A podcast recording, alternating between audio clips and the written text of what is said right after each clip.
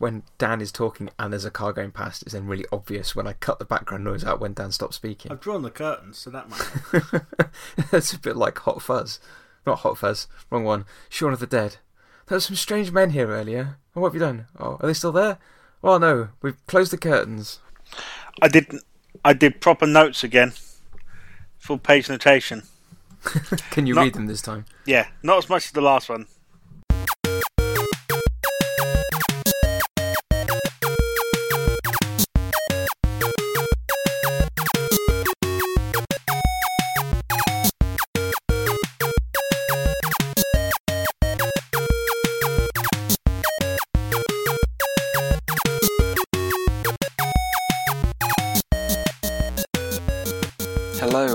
Welcome to this week's episode of Remedial Nerding, the podcast where three nerds force each other to watch something that they really should have already seen. Your friendly neighbourhood nerds this week are Nathan, Dan, and me, Paul. Remember, there's no such thing as a bad nerd. Do you want to just go straight ahead and mash play on this? Yeah, why not? Let's get it rolling. On War Stories, episode 10 of Firefly, episode 11 of the podcast. Yeah, it occurred to me that we never actually say what this is anymore. And by this, I mean the podcast.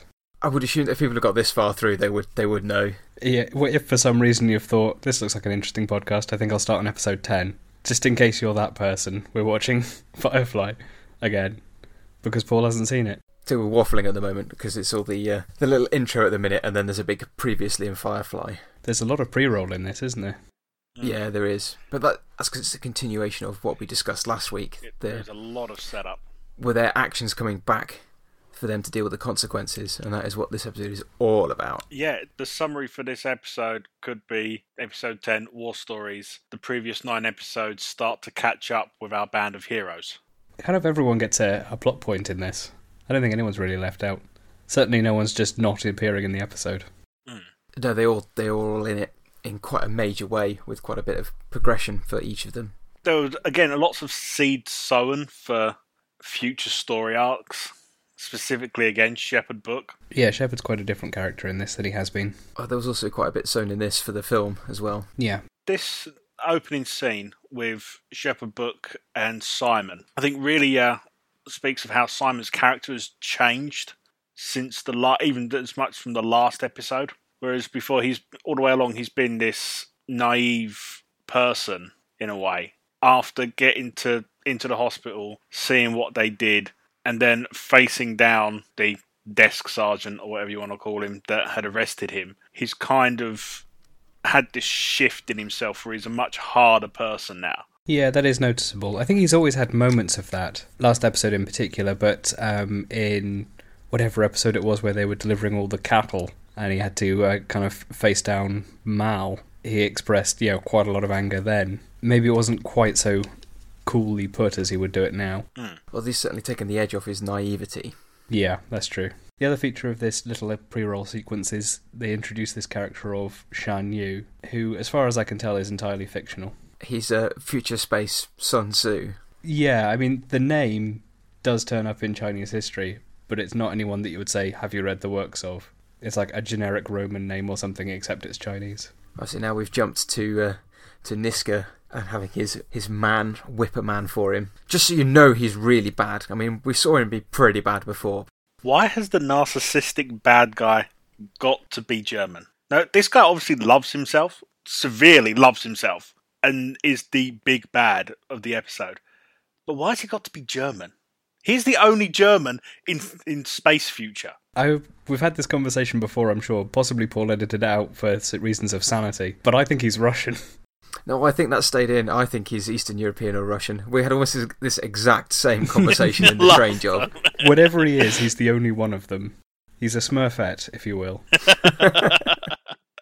It does seem like Niska doesn't have much time in his schedule for anything except torturing people. Yeah, you definitely see that he likes to get his hands dirty in this episode. Well, at least he didn't just leave his man doing the whipping. He did then, you know, stuck the blade in himself, just to show how much he cares. Definitely, uh, wants he definitely wants to meet the real people, doesn't he?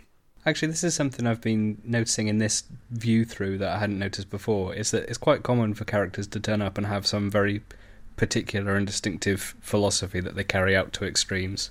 I mean, Niska here is an obvious example of it. That he's got this weird, possibly just an excuse to torture people. This idea that people are only themselves when they're extremely distressed. I guess, which seems like a stupid fucking idea, but he's very committed to it. Although also Yeah. the uh, dimension that um, reputation is his number one asset. Just a massive change of tack from the beginning of the credits to the end of the credits. Man gets stabbed to Kaylee and Summer chasing each other around like Kids, well, like children. Yeah, like, like older and younger siblings. It is a very family bit. This bit, Well, there's quite a few of the episodes where they start off like that as a way of framing Mal telling the crew what's going on in this week's crime. Mal is definitely the playful father figure in this scene. One of you's gonna fall and die, and I'm not cleaning it up. Yeah, I talked a couple of weeks ago about uh, the Bechdel test, and I haven't actually watched this closely enough to really pay attention to that rule formally. That, for anyone who doesn't remember, do two women talk to each other about something other than a dude? I'm pretty sure it passes a couple of times, but the point of that has always been do you see the relationships between women? And there's several examples where it works out. It's showcased well in this episode. But I don't think they'd still pass the Bechdel test. They might not because it's such a big ensemble and there are men in every room of this ship. Well, I was thinking more specifically. I mean, we haven't got to there in the episode yet, but Inara's client it is very much a a woman on woman conversation, but the topic of conversation is them in relation to men.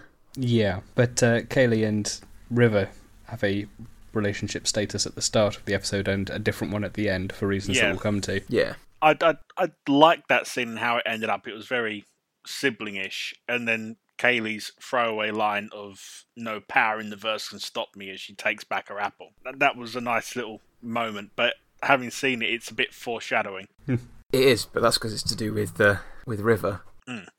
I also liked um, when Inara was talking to Mal, obviously about her client coming aboard, and he just wants to meet her and debit. That it was brought up that Jayne bought this crate of apples, and Yeah. my first thought was, "Is that guilt?" I mean, we've known from Yes, previous that's yeah, definitely hundred percent guilt. Mhm. previous episodes that fresh produce is quite difficult to come by in large amounts to keep on ship.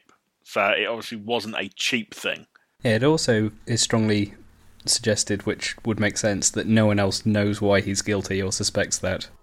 Yes, Because they even go so far as to say this is quite out of character for Jayne. Yeah, that's it. Wash and Zoe specifically mentioned that it was quite out of character. So I really like the shot of the Serenity landing in the desert. That was some really good CGI. Oh, did the twin ripples in the dust? Yeah, because this is one of the most important character interactions. The sort of the three way between Wash, Zoe, and Mal throughout Yeah. the episode. I think we've kind of touched on it before, haven't we? How Zoe is very happy to play second fiddle to Mal and very complacent with what he likes and what he wants yeah, to do. Zoe doesn't really seem to have her own opinions. She just kind of does what you know, what Mal says.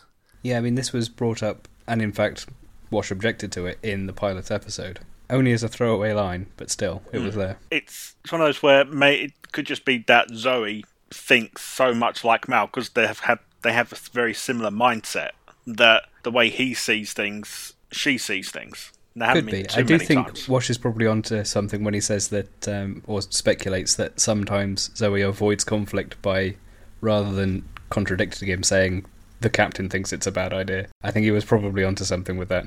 Yeah, rather than saying I think this is a bad idea. Hmm. I'm a large, semi-muscular man. I can take it. I did like that as well. It's a curious episode because it's uh, it's Wash's character episode more than he has It- has yeah. had before, and that's partly because he's always been the jokesman. So he's normally not in a dramatic moment because that would undermine his ability to be funny. I, I think they strike quite a, a good balance in this one for him being very serious, but also having those funny moments. Yeah, it is sometimes a bit jarring. I thought, but it's a difficult balance to strike. But you can't have him not be serious because otherwise he'll never develop as a character, and you can't have him Yeah. not be funny because otherwise he's not Wash anymore. But I mean, the argument that they had, I mean, Wash was totally justified in his in, in his anger, wasn't he? No, it's obviously been building in him for a long time. Yeah, there's a couple of almost unconnected storylines. They'd already made mention in this, the previous scene where Zoe was talking about people hiding grenades in apples. Mm. Yeah, the the titular war story. Yeah, I mean that f- conversation does form a big part of Wash's underlying issue with her and Mal, in that they have all these war stories and they're obviously extremely close, and all these war stories are full of bonding and daring do and heroics and I suppose the sort of thing that if you were reading it in a novel, it would be very James Bond heroic thing followed by sex. That's a good point. It's also something that Wash probably can't really project into because he is not the kind of person that would ever be in a trench. Yeah, I think that's as, as it comes up in one of their conversations later, and he goes, "I've been in a fire." well, uh, no, I've been in a firefight. No, well, a fire. Well, I was fired from a fry cook opportunity. But he does have this issue that with them, and that is what this episode is built around. And it is Wash's defining moments in this episode that stem from wanting to have that with his wife that he do- just doesn't have. And being jealous of Mal and Zoe having that bond. Yeah. So the argument was quite for such a small scene. It did pack in quite a lot of setup for this entire episode. I think everyone who's been in a long-term relationship will also sympathise with Zoe. I think because I think we've all been in an argument where you know there's just no way you're going to even come up to zero. Kobayashi Maru. Yeah, you've you've started exactly. You've started out in a bad spot, and the only question is how much worse it's going to get before you can leave. Yeah. No, no, dig up, stupid. But then we move from, from that to a cut of Simon walking into his and River's room, and she's been having side effects from the medications that he's now got her on, and she's thrown up everywhere, and she's having shakes. She was, and then it gets really quite dark for a moment, and then there's a nice bit of levity towards the end in a very familial moment between the two of them. Well, this whole episode's. so- I say this whole episode. We're like eleven minutes in at most. Um, the whole episode's been quite a weird cocktail in that way because similar thing. You had people telling a story at the uh, dinner table saying, "Oh, isn't it weird that Jayne's actually given um, bought fruit for everyone?" Oh, Oh, he's I so once got given an tight-fisted. apple that blew someone's head off. Yeah, exactly. Yeah. Also, I've got a story here that's about starving people com- um, destroying themselves. that was I like the fact that like Kaylee noticed that Zoe and Mal always cut their apples, and Wash kind of did the you do. I think It's, it's one of them little quirks that he hadn't noticed, which circles us back around to them being close. It's one of the bits that that amused me with the uh, the conversation between Simon and River when she's just about um, what she was doing earlier. You know, I walked on my feet and heard with my ears. Yeah, that's that's, That's that's the normal way around to do that. You know, don't really want to go walking with your ears and hearing with your feet, unless you're a grasshopper. cricket, maybe. Yeah. hey, this time we're watching the, the series through, I've actually been really invested in River's just mental health journey. Um, and this episode really shows it a lot because she, again, this weird cocktail has the whiplash from being in a really good place in the first 10 minutes to kind of crashing down. no, no, it seems to be like the first time that we have River um, aware of her own mental state. Yeah, and, and that's one of the. I don't know. If, I don't want to speak for everyone who has problems with mental health, but it can be one of the big scary things about it is that you become aware of how fragile your own state of mind is, and in, as in this case, that it's kind of dependent on your biochemistry in a way that you don't like to think of your consciousness as being. and then she ends the conversation by telling Simon that where she threw up, yeah, all over his bed. That's Yep. it. He, he tells That's her my that 'cause sister. she, she's questioning who she is anymore, and he tells her that she's his beautiful sister. And then she says, "Well, I, I threw up on your bed," and he sort of rolls his eyes whilst they're having his hug and goes, "Yep, definitely my sister."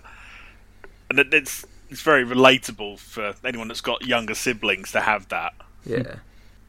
to point out, me, Dan, and Nathan are in fact all eldest siblings. Quick jump to the uh, the cargo hold as everyone's waiting for Inara's new uh, clients to turn up. Jayne casually eating his uh, his apple off his flick knife. Can't work out who's more surprised when it turns out that Inara's cli client is female. Uh, Mal's confused. Everyone's just a bit shocked. Jayne's not even looking in that direction. This came up briefly before in uh, Our Mrs. Reynolds when Inara says, "Oh yeah, Saffron tried to seduce me too," and Mal kind of goes, "Oh," and then gets derailed for a couple of seconds before returning to the main plot line. Jayne, I'll be in my bunk. Yeah, that's it. Jayne's look kind of wavers from anything, and he's just like, "I'll be in my bunk." what is that? I'm Fine. kind of so more than last time I saw this. This time I always thought everyone's being kind of a dick here because you're not meant to. she specifically said, "We want privacy. Please do not peek at us through the window curtains." As opposed to any other kind of curtains. The window curtains. Don't peek from behind the lace curtains. Don't be nosy neighbours. But they all did. Even Shepherd, who went, "Isn't this wrong to spy on people?" And then still jumped straight off his feet when Kaylee said, Ooh, here he is. Yeah. Oh, wait, he's a she? So now Wash has gone to uh, say to Mal, Hang on a minute, why are you taking my wife into danger? yeah, I, I think that he was looking for the whole two guys on a road trip. Let's talk this out. Uh, I've got a beef with you, kind of moment. I'm not sure if he was because when the offer comes along, he says, "You know what? I don't really want to talk about it." Maybe he didn't want to at that particular Yeah, I'm not sure this plan was very well thought out, to be honest. no, I think it was more a case of he didn't want Zoe and Mal spending any more time together without him, hmm. rather than using it as an opportunity to talk to confront Mal about it. I like the fact that he just essentially sabotaged the shuttle so that he'd be the only one that could fly it. But Mal was not happy. That, that much was clear. There is a lot of uh, Chinese in this which does not appear to just be proverbs. Or the bit before when uh, Mal and Zoe were on the bridge, there was quite a long Yeah. string of syllables. Hey, that wasn't just, oh gosh. This whole Inara scene with the, the counsellor, I can understand that it circles back on itself for later on, right at the end of the episode. Was in favour, but was this just inserted to relieve some of the dark tension? I think it probably was because it's quite a grim episode, and this whole section, Inara's storyline isn't really connected. I mean, it, yet as you say, it does link up at the end. But if they'd been pushed for time, they could have cut it all out without materially changing the flow of events. Yeah, I just think it's a, a little window into Inara's character. Yeah, it's good material, but it's not necessary, and I think it is, as you say, it's probably in there to give you something a breathing space for a bit Yeah, to in between one big argument and the next. And the fact that last week we were discussing um, the lack of on-screen kills, and Paul went back and did the, the homework, and I think the first on-screen kill was the guy through the engine. Ah, well, I only got that by watching this with the previously on Firefly. Hmm.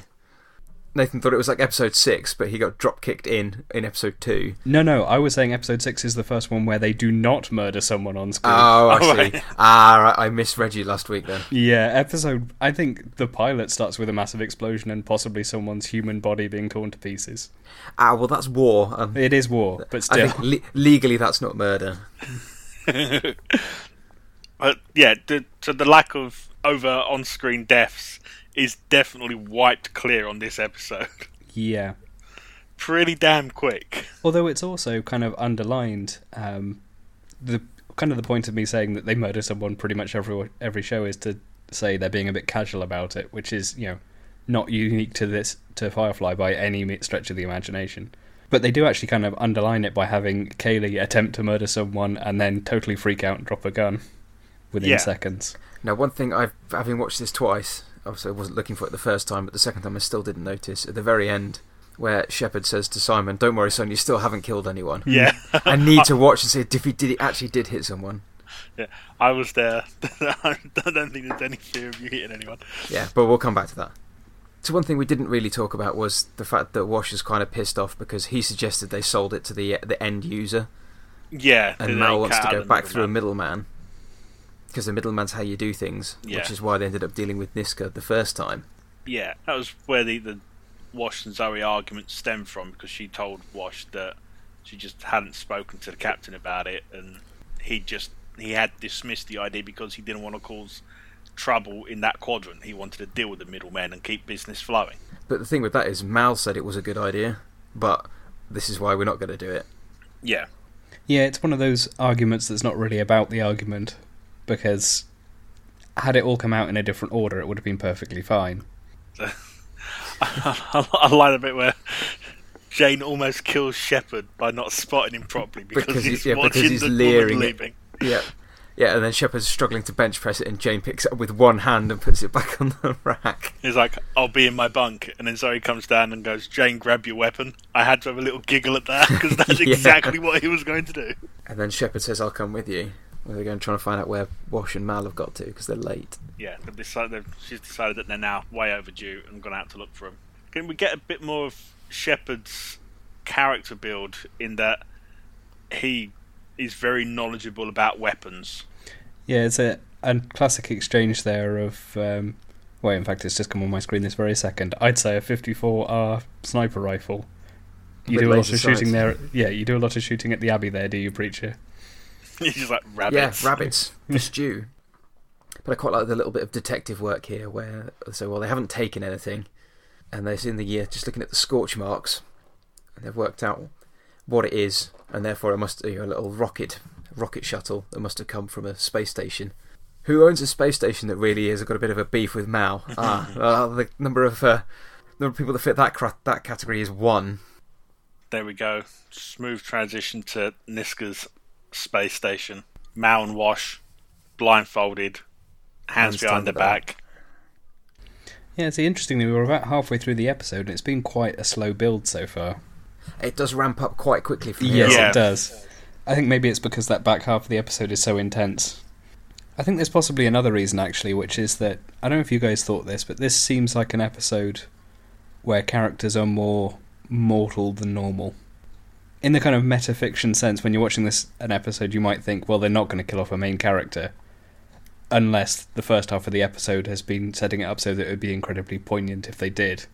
Yeah, I can I can see that. So this episode, by having Wash having this big argument and unresolved tensions and such, makes you think, well, what if there's a possible chance that they might actually kill someone here?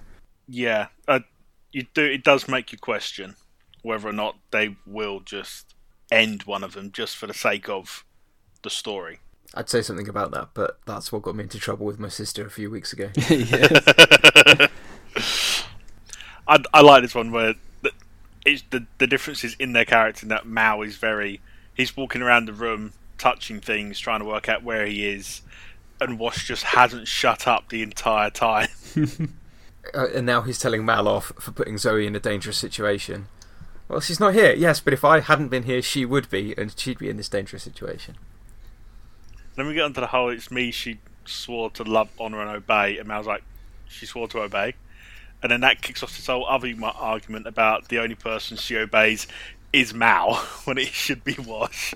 Yeah, apart from the bit which says, well, except that she didn't when he married when she married Wash. It's just a fantastic back and forth considering neither of them can see each other. This is once again a fantastic episode for physical acting, particularly from Nathan and Alan. Um, yeah, it's Alan and Alan Tudyk, isn't it? yeah. See that that bit from Mal's point of view when Niska pulls the blindfold off. Surely what he should have done was just headbutt him, smash his nose, because if you're going to be dead anyway, you might as well give him something to remember you by. I was going to say it's not the best idea, but then I guess it wouldn't have made anything worse. No, at that point. If he's going to murder you in a brutally painful way, you know, headbutting him first is not going to make it any less brutal or painful, or more brutal or painful, in fact. We cut back to uh, the dining room on Serenity, and Zoe's rounding up the crew's cash from the heist, and uh, even Jayne doesn't begrudge turning over the money. And then we start getting super dark. Yeah, electrodes to the nipples. I, I loved this scene. As dark as it is, I love this scene. It's the Firefly equivalent of there are four lights. It is, yeah. So it's it's Mal and Wash having a massive argument with each other just to try and get through the pain. Yeah, I wasn't entirely sure if that's how torture works, that you can kind of take the edge off it by having a massive row with someone. I mean, I guess I've never been anything in remotely that situation, so maybe it is helpful. It certainly serves a big story purpose. You've got to hand it to them for their, the physical acting on their parts for this. Yeah, they're they're not very in sync, and it is very well done. Yeah, that must have been a, a difficult day on set, I imagine. But the argument between the two of them is just fantastic. Yeah, the two of them, we should say, for anyone who for some reason didn't watch this episode beforehand. Side note, we advise that you always watch the episode before listening to the podcast. um, yeah, Wash and uh, Mal both electroded up, and um, meanwhile, having a flagrant, but as we later discover, slightly staged argument about um, Zoe. Or is it not staged exactly, but deliberate. Yeah, Ma- it's very deliberate on Mal's part. It wasn't. Isn't until this bit at the end when you kind of realise that Mal is having this argument just to keep Wash in that argument Yeah, and to focus him on that. to keep him engaged and Yeah, not giving up. Yeah, there is a moment where it turns, isn't it? Because um, Wash seems a bit like he's fading He's- out, yeah. and Mal says, "Hey, listen to me." yeah. Get to the bit where the we get to the, the crux of the the Wash Zoe Mal argument from Wash's point, and it's as far as he's concerned, it's because they haven't slept together. That's the problem. That he's the one that's got away. Screw you, get in line. yeah, it's- So even then, Wash is still managing to make jokes, even though he's in mortal danger of being tortured and arguing with his boss about sleeping with his wife. I feel that Niska is just letting them have this argument whilst he's electrocuting them. Yeah, I wonder if he feels a bit undercut there. He's like, guys, could I have your attention, please? Yeah, come on, focus up, people, focus up. yeah. If you could please focus on the torture. It's like having a meeting after lunch or something. Yeah, come on, guys, seriously. No, it's a meeting just before lunch. They're the ones. So Zoe has collected all the money from the crew and has turned up on her own at the station in one of the shuttles to try and buy back Mal and Wash. Yeah, we- we've talked a bit before about Zoe as being kind of the number two and having not much function outside that role. I think this is the first episode where Mal has not been around and she has, because there was you know the train job they got separated together. Hmm. Um, out of gas, she was just basically not in that part of the episode, Yeah, her only decision when she came to was to go back for Mal. which happened off screen. Yeah. Yeah. So this is the episode where she's driving the action for most of the episode. Yeah. It's her plan, and she's the the one mainly undertaking it. Yeah, it's a very different role to Zoe. It's kind of Mm. the exact opposite of Out of Gas, isn't it? Yeah. I liked how when the door opened and Wash saw it was Zoe that his initial instinct was to tell her to run. Yeah, which is not logical at all, but is clearly an, an emotional reaction. Yeah.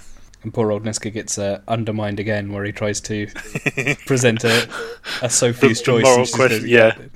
Yeah, he's I'll him, halfway through his question, and she's like, "No, no, no, I'm taking a wash." And then she even goes on to point it out. yeah. Yeah.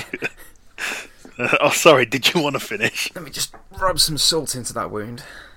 Which I think is what prompts Niska to give her her refund, Uh, yeah.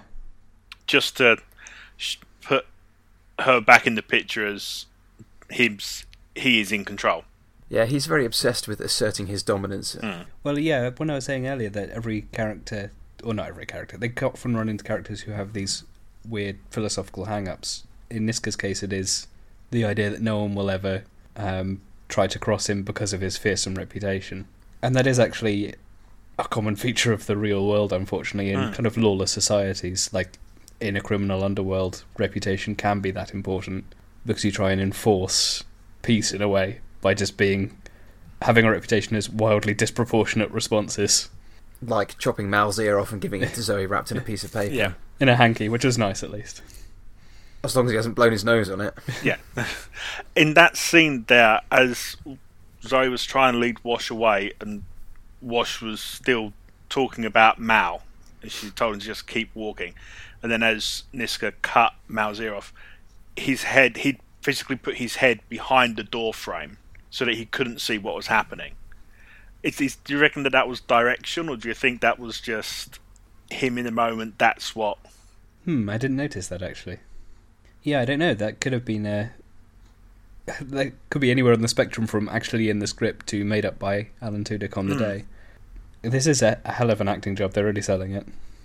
Yeah, he, he did an absolutely amazing job. And that bit right there, when he goes from being tortured to, oh god, this guy's insane, Mal's in trouble, I'm sorry, to screw this, this bastard's going to pay. And you see this complete flip in Wash. There's this side of him that you we've never seen of Wash, this real hard edge.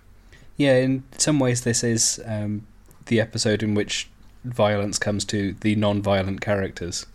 And obviously that happens to Wash first, but eventually all the others as well. Yeah, yeah, it does. It's just a matter of finding what you know, what the motivation required is to make someone take that step to use the violence. I suppose in everything up to now, we've had the stories where each member of the crew has been reconfirmed as a member of the crew, a member of the family. And as far as Mal's concerned, and putting them in their place and binding them together, this is the real first payoff from that, in that Mal's not there and they all come together as that crew. Yeah, that's a good point. Um, especially because they all go way outside their comfort zones specifically for Yeah. him. This is having a bit of a Gollum moment here. Anytime anyone says anything is precious, you can't accuse them of being Gollum. You can. He wasn't just saying it's precious, he was stroking it and All right. saying it's precious. that is true.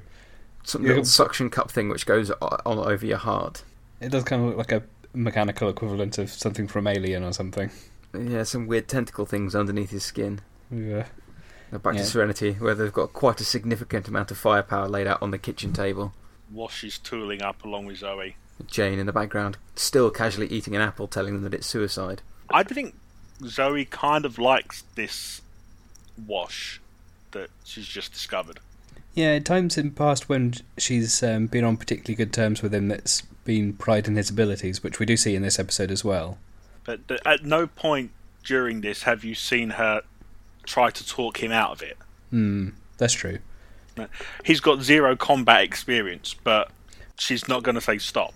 He does ultimately acquit himself a bit better than other of the the soft members of the crew, with the not- notable exception of Book, who apparently is just a commando. Book does have my favourite line in this episode in a moment. so they've just come back into the cargo hold, and it's uh, Kaylee, Simon, and Shepherd picking up some uh, some weapons. And Zoe saying, "Doesn't the Bible have some specific things to say about killing people?" Ah, yes. Uh, so- however, somewhat fuzzy on the subject of kneecaps. And then you hear they hear someone above them and the cocking of a weapon. Look up and Jayne's just tooled up, Yeah, bandolier on, Vera in hand. and his his one line is what? I tell you, a lot of this episode has been moments of seriousness punctuated with jokes, and we've just had there a moment of um, uplifting unity among the crew, punctuated then with complete darkness of just before the ad break, cut to Mal, someone poking him and going, "Yep, that's dead. He's dead." Oh, I screwed up a two-word line. That's awful. That's why I'm not a professional actor. Oh, After the ad break, we see them resuscitate Mal and Niska going on about business and If you're dead, I can't hurt you. yeah, Oh yes, and also he it expresses his uh, reputation point of view again. People must know that business is still running, which leads to possibly my favourite line from later in the episode, but we'll get to that in a minute. and then quick cut to Serenity running dark on course for the station. Oh yeah, they, apparently they figure they're not going to be allowed to dock, so why don't they just turn off all the lights, sneak up, and by sneak up I mean just set themselves on the right uh, momentum course. And that that comes back to what you said about you know, it's every time we see their interactions with Zoe and Wash, it's her expressing her joy at his skill. Yeah, and she just said this is like throwing a dart a, and hitting a bullseye from six thousand miles away. That's my man, Hmm. and there's that little loving, lingering moment between them. Yeah. So everything's good between them, and I think that's partly also because um, Wash has now had the experience with Mal of, of well, basically being saved by him and his incredible constitution. His his one hundred hit points. Yeah. And good fort saves too. So I did quite like the bit where so he's just saying to Jayne, "Well, you could have stayed in your bunk." And here comes the assault. Surprise, motherfuckers! Now, earning our explicit tag this week. Nathan, you've already dropped the f bomb earlier. Have I? Oh, jeez. Yep. Profanity blindness, I don't know. I like how they use their little uh, their little vehicle just with the canister strapped to the front of it. Don't forget, does Simon actually kill someone? Oh, we'll, we'll keep a look. Now, here's something I don't understand. Jayne's got Vera in his right hand, but he still insists on using the pistol left-handed for the entire fight. Well, you never know when Vera might be needed. I think it's more of a comfort rifle. Just a good luck charm. Book one-handed with the rifle, kneecaps a guy who then headbutts the uh, the little vehicle and goes down. I do like that we can already see Kaylee is holding the gun in a kind of I don't really know how to pull the how the this machine works. She she wasn't happy about it, was she? Right from the very start of this assault. Which I like because it's how I would react to a Well, it's like most situation. English people faced with the zombie apocalypse. well, yes. Yeah. Uh, Can we just note that Wash straight up killed a guy at point blank range with a space shotgun? Yeah, he does that a couple of times, doesn't he? No, no hesitation. It was just full on to the chest. He's quite pissed off. Yeah, he's in a special place now. He's got like um, berserker rage going on at the moment. No, Mal has berserker rage going on at the moment. True. this is one of my uh, my favourite lines from this one. Is Mal's like, "You want to meet the real me now?" Well, looks like business ain't so much running as Crawling uh, my away. version was. My one was yeah, business ain't so much running as crawling away. So as well as having a lot of hit points and a strong constitution, Mal also obviously has a fairly high hit point regen stat as well. Fast healing or something, yeah, because Because he was dead a minute ago. yeah, he just keeps getting up. So Shepherd just shot that guy in the chest. Well, I guess maybe he's reasoning that it's uh, into the realms of self-defense now. Yeah, Simon fired two shots and missed. Yeah. Shepherd's killed another guy. Yeah, this is the levels we're on. Simon is willing to run forward and shoot and miss. Kaylee is willing to kind of stumble backwards and then drop the gun. And it's inc- entirely understandable, but um, it did, does make you wonder why she got into this situation to start with. But it sets up uh, River to appear, who they presumably didn't even give a gun to start with. No, she was going to be back on the ship. And River's not even looking. Three shots, three dead guys. Yet the fact that she's like, "Don't look, don't look, don't look." It's that line that she delivers then, as she just looks at Kaylee with that little grin, followed by "No power in the verse can stop me." That's what fucks Kaylee over. Yeah. Well, that's at the same time that's a, a throwback, and as it turns out, a massive throw forward. Well, it, that's hardly surprising because that freaked me out too, and I'm just watching Yeah. it. I mean, even there. It definitely puts strain on the relationship between them. We're back to Mal fighting for his life against the torturer. Yeah. Whilst Niska skulks off. Haven't you killed me enough for one day? that's a good one-liner. It's, we're in a weird situation where it's incredibly intense situations with jokes in them. That like this one. Yeah, like this one. This is something the captain needs to do himself. No, it ain't. and then they just all open fire. Again, Je- Je- I would guess ammunition for Vera must be really expensive because he still doesn't even fire it. I just said that they seem to be using solid munitions and explosives on board a space station. Don't worry That's about it. true. It's probably fine. There was no what, no mention about breaking the pressure hull and all getting sucked out into space. Well, except that you don't get sucked into space; you get blown into space. Same difference.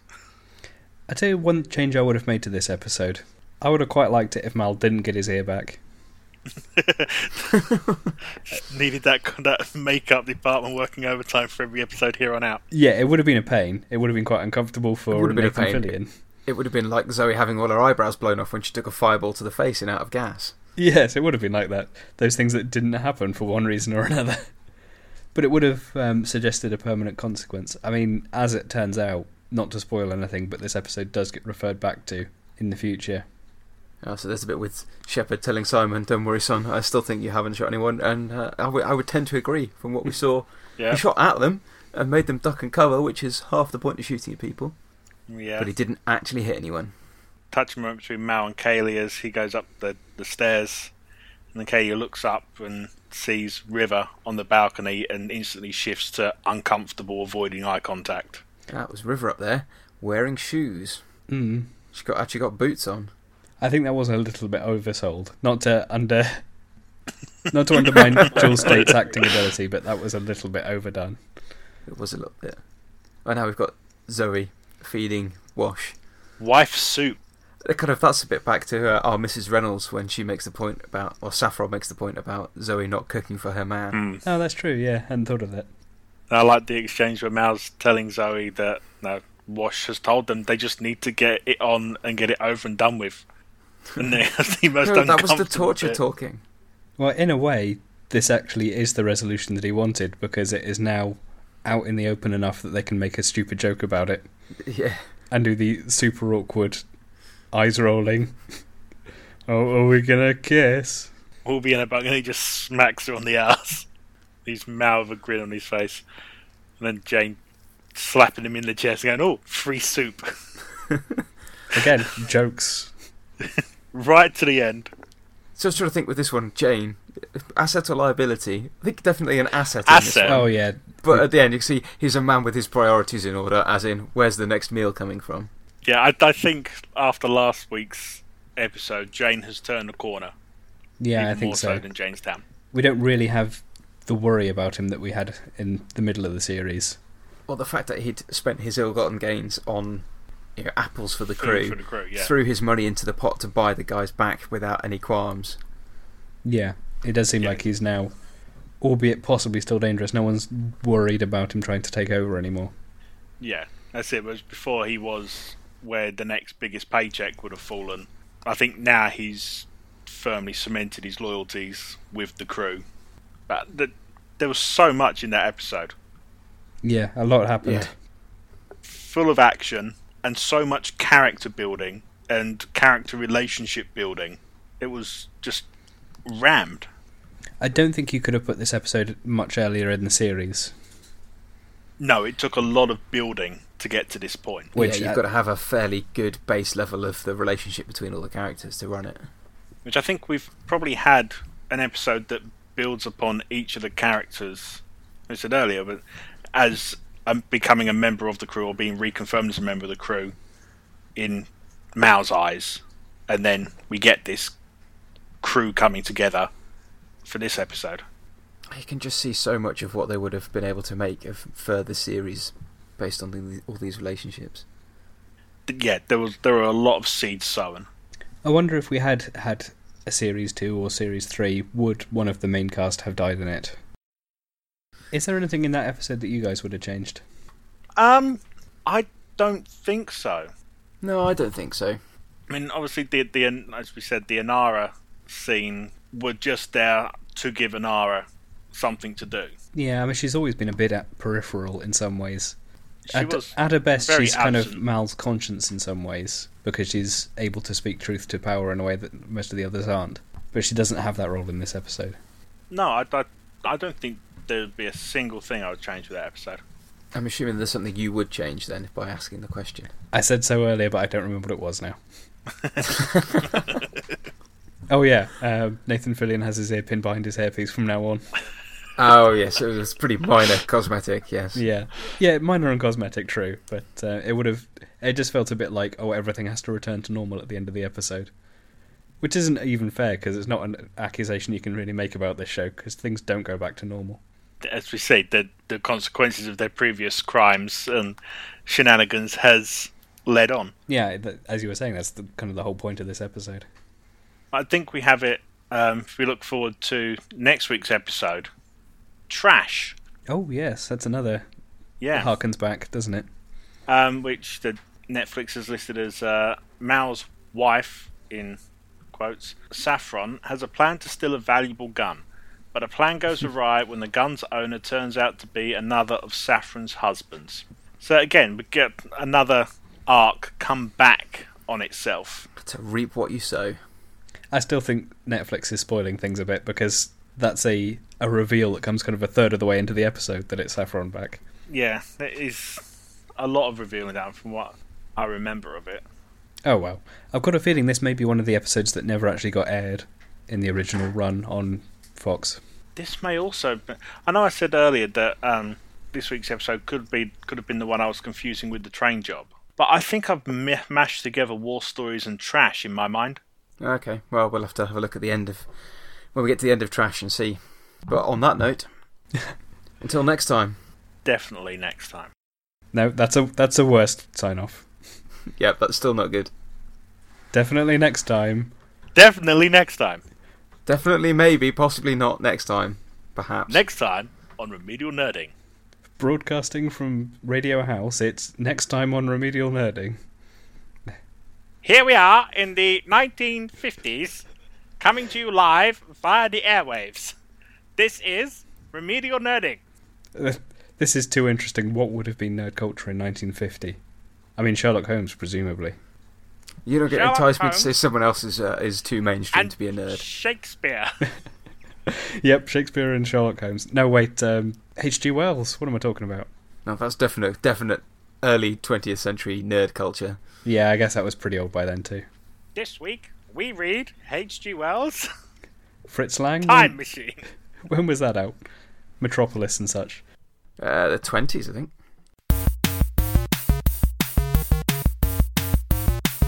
Goodbye, Internet. It's all we've got. Goodbye, internet. I'll just say, Bye bye, everybody. see you next time. See Bye you. bye. Yeah, bye. Um, mm. That'll fucking do. That's our motto here on Remedial Nerding. That'll fucking do. That's it for this week, peeps. Tune in next time for more remedial nerding.